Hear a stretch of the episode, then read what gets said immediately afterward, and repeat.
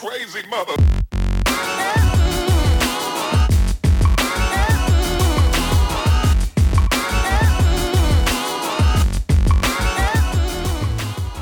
Thanks for tuning in to Seriously Call Me, a podcast where we talk about entertainment highlights and pop culture and basically anything goes. I'm one of your hosts, Alani. And I'm your other host, Ariana. The reason that it's called Seriously Call Me and that Ariana sounds a little bit through a tunnel is because she is located in Los Angeles and I'm located in Chicago. And so we are talking over the phone. Yes. How are you doing, Alani? I am pretty good. Um, the new year is treating me pretty well. Turning some new pages, some new leaves. Um, trying to work out a little bit more. Although I try, I've been trying that since the fall. How about you? How about you? Um, same, yeah, trying to eat better, exercise more so far. Um, so yeah, it's been good so far. Discovered some new shows already, which is obviously a favorite thing of mine to do. So it's been good so far. That is something I've also noticed too. We talked last episode about the amazing shows of 2018, how uh, it was a great year for TV. And already January, second week of January, and like that's still going. I've also come across a couple new shows. Um, it's good outlook. Yes. So today's episode is going to be all about um, a show that I guess Alani recently discovered and recently started watching, and I've been watching since it premiered in September. I think I might have mentioned it on the podcast before, but it is You, which was originally on Lifetime. Um, when I when it was picked up by Lifetime, I think it was automatically given two seasons. But anyway, the second season will be on Netflix, so the first season is already put on Netflix. And while I don't think a lot of people were talking about it, at least on social media, when it premiered on Lifetime. I know a lot of critics were like applauding it. Um, it has definitely gotten a new fan base and new wave since being on Netflix. And Alani's one of those new fans who's been watching. Mm-hmm. Um, Alani has seen up to episode eight, right? I'm about to start episode eight, yes. Start episode eight. Um, I've seen it all, so basically, this podcast is just going to be a a rundown of you and some topics we've been discussing about it. Uh, so yeah. Yeah, one thing I do want to point out first is I'm like really surprised at how much it blew up. She has mentioned this before, and I remember her saying that it was really, really good and telling me I should watch it. And I did. I watched the first episode when it did premiere because I have cable and I was able to watch it on the Lifetime app or TV app or whatever. Um, and I watched the first episode and I really liked it. I didn't think I would, and I liked it, but I apparently only have the capability of watching so many shows like live on the air. Um, and I just wasn't able to keep I wasn't able to keep up to it keep up with it week to week. And so it came on Netflix and I was like, "Oh, I'll get to it eventually." Um, I'm really slow with TV shows sometimes. Um, but then it just kept blowing up on my Twitter, like to the point where every day I go on Twitter and like basically all my fo- all the people I follow is, are just like tweeting about it. So I was like, okay, I'll give in. So if you aren't familiar with you, but you probably heard about it, like Alani said, a lot of people have been talking about it. Um, it stars Penn Badgley of Gossip Girl fame. We're not going to go into. We've talked about Gossip Girl before. Yeah. Briefly on this podcast. um, you know my feelings. So, and then Shay Mitchell from Pretty Little Liars is also in it. Mm-hmm. Um, John Stamos has a guest starring role in it. Mm-hmm. But like Alani said, I was kind of surprised of this sudden like burst of new fans because I follow Penn on Twitter and he like would talk about it when it was on, but not that much. But then I noticed he was tweeting about it a lot recently, and I was like, oh, that's because it's on Netflix. Oh, a lot of more people are talking about it, and it's getting like this new life to it, which is great because I overall I liked the show. Um, like I said, I also watched on TV, um, like Alani did. There were a few weeks where I didn't watch it at all. Um, I don't know if fans of the show have the same feeling, but I felt like there was a slump a little bit around like maybe episode five or six. Um, but I got back into it and it kind of picked up some more. Uh, overall, I enjoyed it. I know a lot of people on the internet uh, have been talking about the creepiness of it and everything, which you definitely get the vibe for that show when it starts off that this is like a creepy tone, um, very sinister. Uh, and I know a lot of things that people have been talking about on Twitter, specifically Penn has been talking about, is how his character is um, perceived by people, and there have been um, some troubling tweets of girls or women being like, "Why am I so attracted to Joe?" Mm. Which, spoiler alert, it's not even a spoiler alert. You should not be attracted to Joe at all. Newsflash: Do not be attracted to Joseph, please. I'm I'm not surprised. I'm not because well, when I first started it, um, I mean Penn Badgley is very attractive. I find him attractive, male. And so watching it, you know, you see this guy who seems like he's kind of helplessly falling in love and infatuated with this girl and like at first it seems I don't want to say harmless because from the beginning it is it does have a sinister type of feel to it, but you know, it, it's not going to certain lengths, but then it he starts to. And even before he even hurts anybody, the fact, you know, that he's staring at her through her window, um, you know, taking her phone, like like all of these things and keeping tabs on her in a way that it was just it was a lot. And so, but I'm not surprised that people liked him because I feel like he's the type of character that um a lot of women like romanticize and like you know like the wounded like we've talked about this before the wounded like sullen boy. Not really a bad boy but a sad boy. And sometimes those are like the scariest and you shouldn't be attracted to them.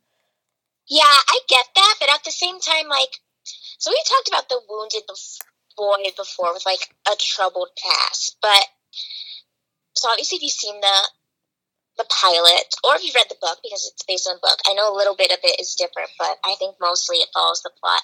Um, you're thrown into the fact that he's like a murderer. So to me, like I know a lot of people are saying, I, I just don't even understand how you could put him in like the wounded or misunderstood category because you see that he's violent. Like well, you I don't know, in the show, you don't know that he kills anyone until he kills Benji. Benji. But that's like, but by the first episode, he clocks him with like a mallet. Oh, true. That does happen at the end of the first episode. Yeah, so it's like, you should immediate, like, even if, because it is shot in the beginning, I would say the first episode is shot, the, the whole show is shot kind of like a romantic love story. Um, and you're kind of seeing him through Beck's eyes and like like you said, this wounded guy. But I think immediately when you end the show with him hitting someone and the way that that scene is shot, you should like automatically be in the vibe of like this guy's dangerous. Beck should watch out. So it was. It's alarming, it's not surprising to me because I think we've talked about this on the podcast. But I went to a screening of this pilot and was able to like talk to the cast and some executive producers before it aired. And Penn Badgley, and he's already like reiterated this on Twitter, had said that he was concerned about taking this role. Obviously, Dan and Gossip Girl was also like someone who was posting about people's private information online and kind of like like disrespecting people's trust. But he said he was obviously concerned to take on this role this male and like worried about people romanticizing it, which is exactly what's happened and yeah. what he talked about on the internet. And even when I saw, so watching that pilot, um, there's a lot of creepy stuff Joe does in that pilot, and watching it in a room of, I would say, like 75 people makes it even more so uncomfortable. And afterwards, it was followed with a panel, and a lot of people, every time the panel like the moderator said Joe, a lot of women were screaming and like wooing and he was Penn was like obviously uncomfortable by it and he was like the executive producers were saying, I hope it's because you like Penn, you don't like Joe. And some of the women were like, no, we like Joe.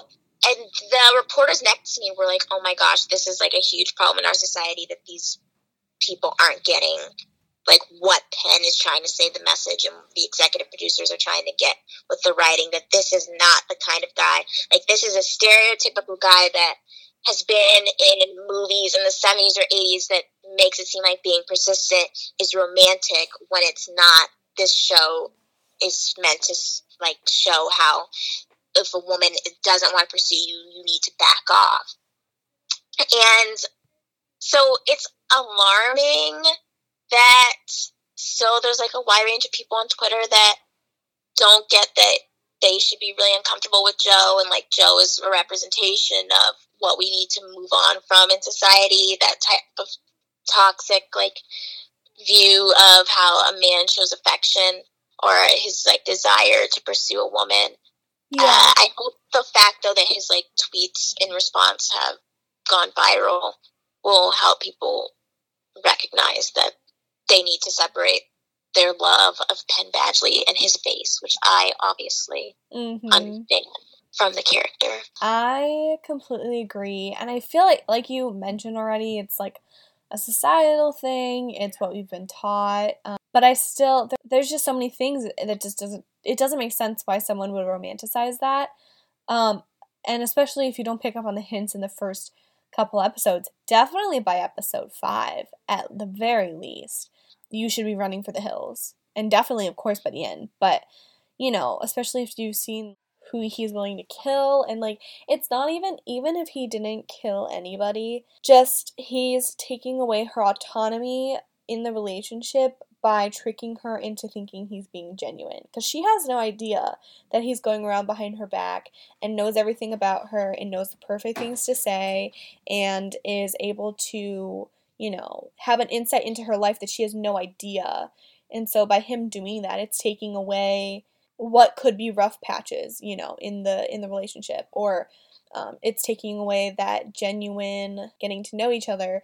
And it's making that's that's why she's so that's why she ends up falling in love with him is because he's created maybe he hasn't changed his persona per se but he he knows what to say he knows where she's going, going to be he knows how to you know and it really stuck out to me because i feel like that is something i mean i'm sure not every everyone every creepy guy is a tech genius like that or that sinister. But at the same time, like, like that could happen in real life. And it really made me really mad. Because if you if you look at it from Beck's point of view, she doesn't know anything he's he's been doing.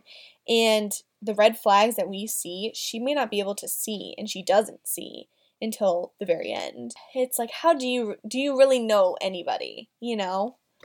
Like Yeah. Then of course on top of that, all the killing that went on, all the yeah. shady stuff.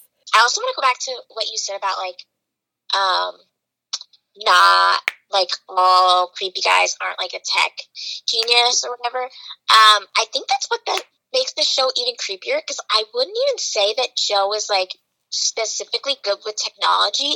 Just that everything he does shows how we're con- how connected we are on social media and like don't think that when we post our location on something or that we post a lot of information about ourselves that it's easily available to so many people online. Yeah, that yeah, that too cuz it's also I all I post all the time. Post all the time on all social media platforms. He was able to like peg her for who she was, where she went to school, who she knew, and then create like the persona for her without even like really getting to talk to her and it's it's an idealistic version of her, which is why he's so obsessed with her, but it also is kind of pretty spot on to how her personality is. So yeah, like Alani and I have very different social media presence. Um I like don't think I posted anything on Instagram since like a year ago. Uh, this show does not make me want to post anything ever. Um, but I will be posting this podcast so that you guys can all listen to it. Dedication. And I want to talk more about Beck, but before I we move on to her, I also think that another issue that should throw people off immediately from romanticizing um, Joe is the effect he's having on Paco. Paco I've heard is not a character in the book. Um, I think it's really important that they have him in the TV show. I think his addition is also something that like points people away from romanticizing Joe because you see you'll see it later on in the season. I'm not going to spoil anything, but Joe's role in Paco's life, I think, is a representation of like what um, like men like Joe won't be held accountable if you see them through like Paco's eyes and how Paco views him. Um, yeah. Even though he does treat Paco well, um, but obviously this man can hide his crazy very well. He plays a major role in the finale. So also going off of that, you mentioned you know it kind of shows how it's seen through an idyllic type of way, like from this child it's kind of like you know when like outed by people of sexual assault or something and people are all like oh but they're good people it's like you know yeah. it's like they're good people to you but that doesn't mean that they're incapable of bad things horrible things yeah like everyone has multiple sides to them and acts different around different people so you can't just like assume that Joe, because he works in a bookstore and worries about his neighbor next door who is living in a troubled environment because he cares about him, doesn't mean that he also has misinterpreted messages in the media and how you are to pursue a woman. Um, so speaking of that woman, to move on to Beck, do you like the character Beck? Because I've seen, I from the beginning of the show, I've seen people criticizing her.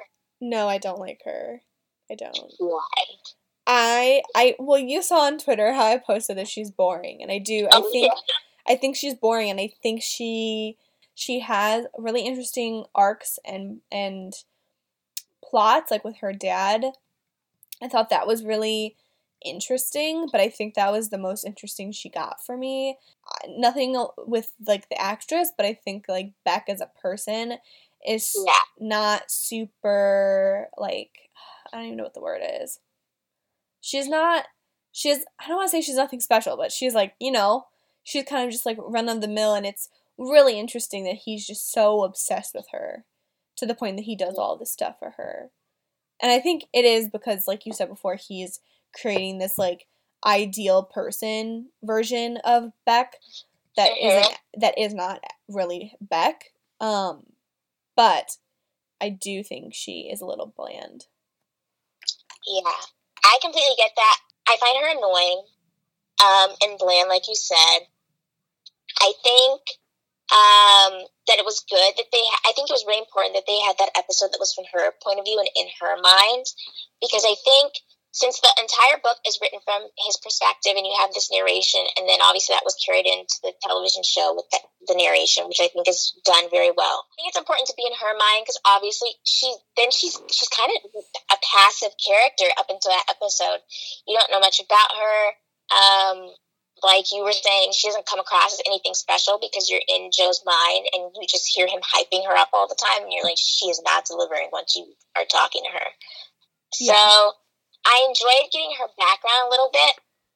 Um, but I think, I don't know, to not spoil anything, I think that the way that she's portrayed and her personality is important for how the show ends this season. Okay. I, I trust you. What do you think about Peach? Yeah, I love Peach. I really like Shay Mitchell. Um, but I love Peach's character as you find out later, of course, that she also has a, an obsession for Beck. But I liked her better than I like Joe, even though like her obsession doesn't come from a pretty great place. Or I don't even know if I want to say that. What I'm trying to say, I guess, is that I, I prefer her insanity over Joe's insanity. And I don't even know if I can call hers insanity um, but I could definitely say that about him just because she's someone who maybe wasn't raised really well um, and maybe didn't have a lot of like discipline in terms of how to be a decent human being. But at the end of the day, she didn't kill anybody. that's her. That's her. That's the bar. so I like her too. She's very intense. The difference is that she's not sometimes she lies here and there but she's not hiding her personality who she is or how she speaks or treats beck and so if beck paid attention and was present in her relationships more, then Peach and her would be like able to communicate better and she wouldn't let her walk all over her. So I blame beck in that situation.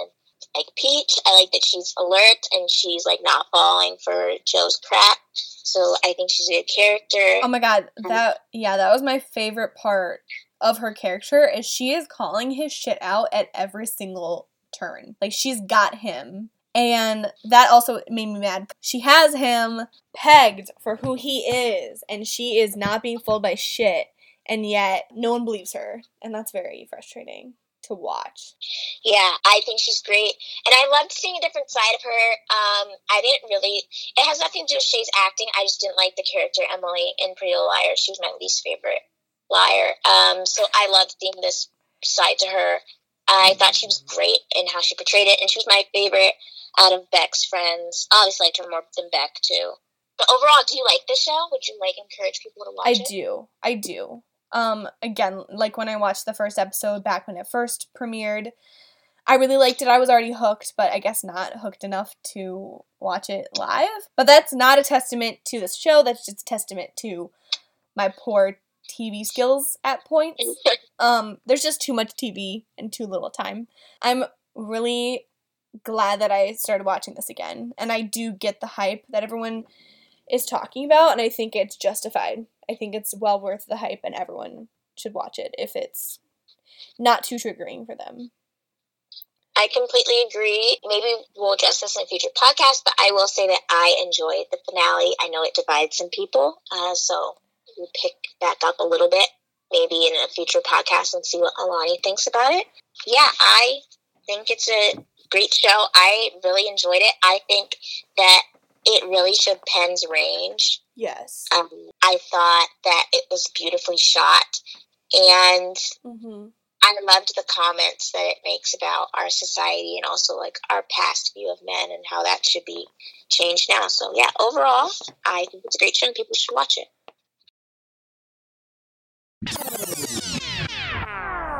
Oh my god, I'm so sorry to interrupt you, What? but I just went to your Twitter because you said about that video, and I just saw that you said the mud child from Brothers Grimm traumatized you, and oh my god, I have never seen anybody mention that before, but I am still traumatized. Right? I thought I dreamed it up, and and you know, that movie was so traumatizing and no one mentions it. My nana used to take me to so many traumatizing movies when I was a child because it would be like during the day and I wouldn't be in school. I would be like out of school early and she'd be like, let's go to the movies. And it'd be like rated R and she didn't care. And that child also, when the horse eats someone, oh my god! Yeah. Oh my God.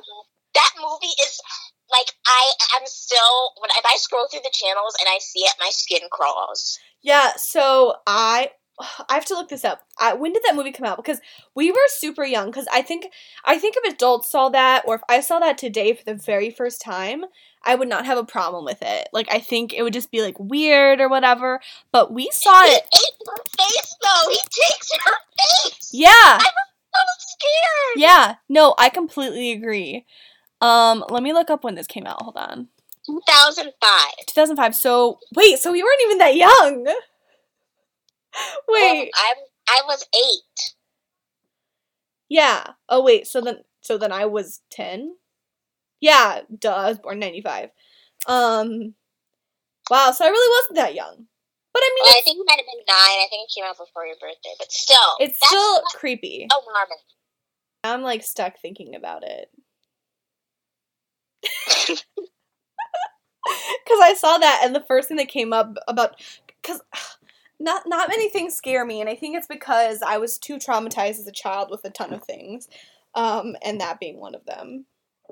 I can face anything now. I can face the devil. I can face whatever because that thing will forever be the creepiest, scariest thing I'll ever face. Amen.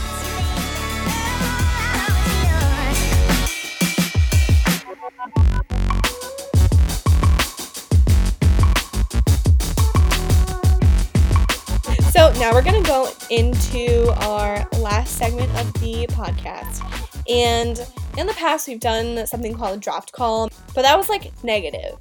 So, for this week, um, starting off the first podcast of the new year, we are going to do something called Charged Up, where we talk about our favorite things this week, things that make us feel really good. Today, I'm talking about this show that you might have heard of called The Good Fight. It's on CBS All Access. I have seen critics talk about it uh, sometimes critics talk about shows and I'm like, uh, they're overhyping it. This is bland and boring. But I saw it on a lot of people's end of year for 2018 lists, and so I was like, I'll give it um, a shot because I know that Christine, how is it, Baranski? Baranski, yeah. Yeah, was in it, and I think she's a great actress. Yes. So I watched it, and oh my gosh, it like it pisses me off so much that that is a show that's on CBS All Access and is not on CBS's regular programming, which I'm confused about because it's like a spinoff of The Good Wife, which I did not watch. Um, but that aired on CBS and ran for a long time, so it was super successful. And honestly, I was thinking about it, and aside from like Survivor and Big Brother, which are reality competition shows, I don't watch any of CBS's programming.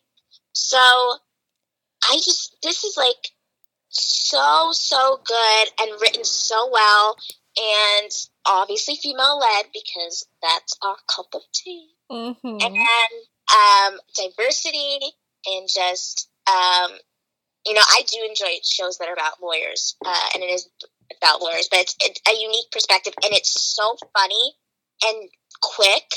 And it doesn't have that many episodes. It's like 10 for the first season, 13 for the second season. I'm already on the second season. But it is so good. And I just want everyone to be praising how amazing it is and how incredible it is to have, I mean, a woman who's obviously like an older woman too to lead a cast is like incredible in this mm-hmm. day and mm-hmm. age. But yeah. more people should watch The Good Fight. It's so good. Start binging now. You heard it here. Binge it now. And my opinion is golden. True.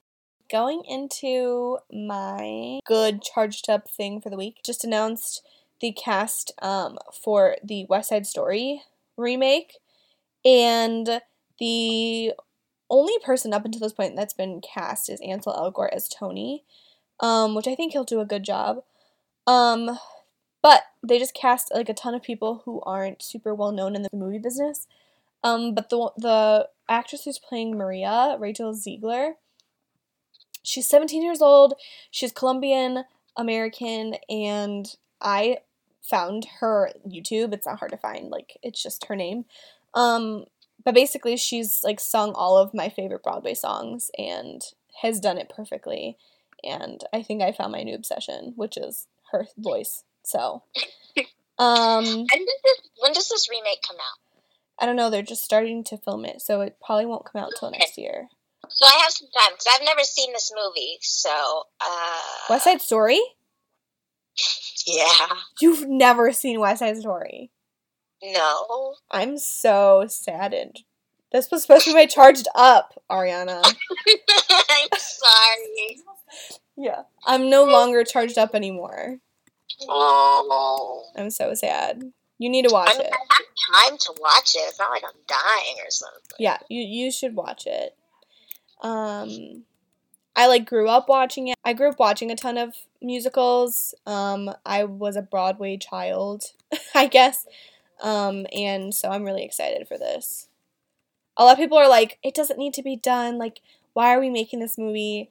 And I'm not going to get into it right now. I'll get into it later, maybe another time. But I'm glad it's being done. I think it does need to be made, and I'm excited that it looks like they're going the right route. Well, I have time, so I'll watch it. Okay. Eventually. Good. Report back. Let me know how it goes. Okay. All right. Well, thank you for tuning in. Um, this is Alani. I'm Ariana. And we're signing off till next time. Bye. Bye.